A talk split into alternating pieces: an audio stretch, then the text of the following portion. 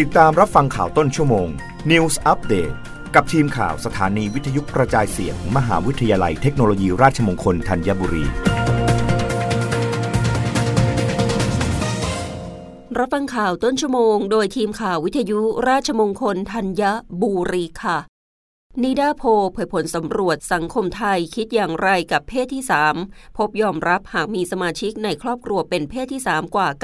90% เห็นด้วยกับกฎหมายสมรสเพศเดียวกันกว่า 79%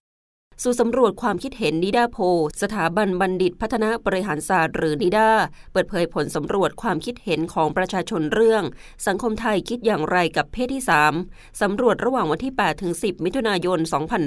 2565จากประชาชนที่มีอายุ15ปีขึ้นไปกระจายทุกภูมิภาคระดับการศึกษาและอาชีพทั่วประเทศรวมทั้งสิ้น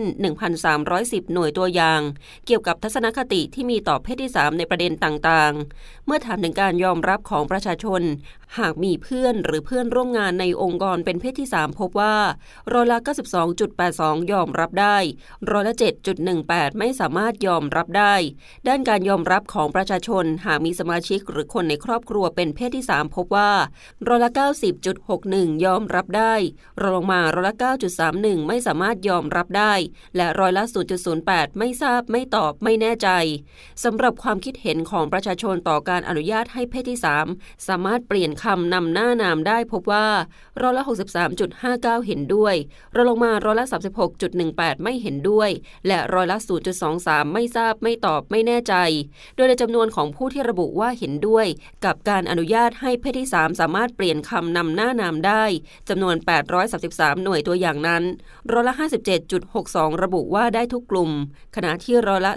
42.38 ระบุเฉพาะผู้ที่แปลงเพศแล้วด้านความคิดเห็นของประชาชนต่อการออกกฎหมายยอมรับการจดทะเบียนคู่ชีวิตสมรสของบุคคลเพศเดียวกันพบว่าร้อยละ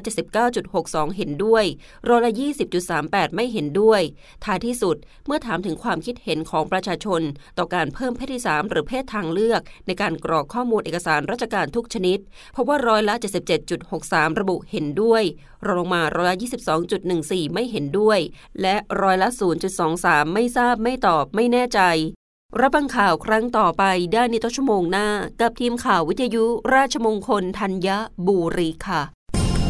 รับฟังข่าวต้นชั่วโมง News Update ครั้งต่อไป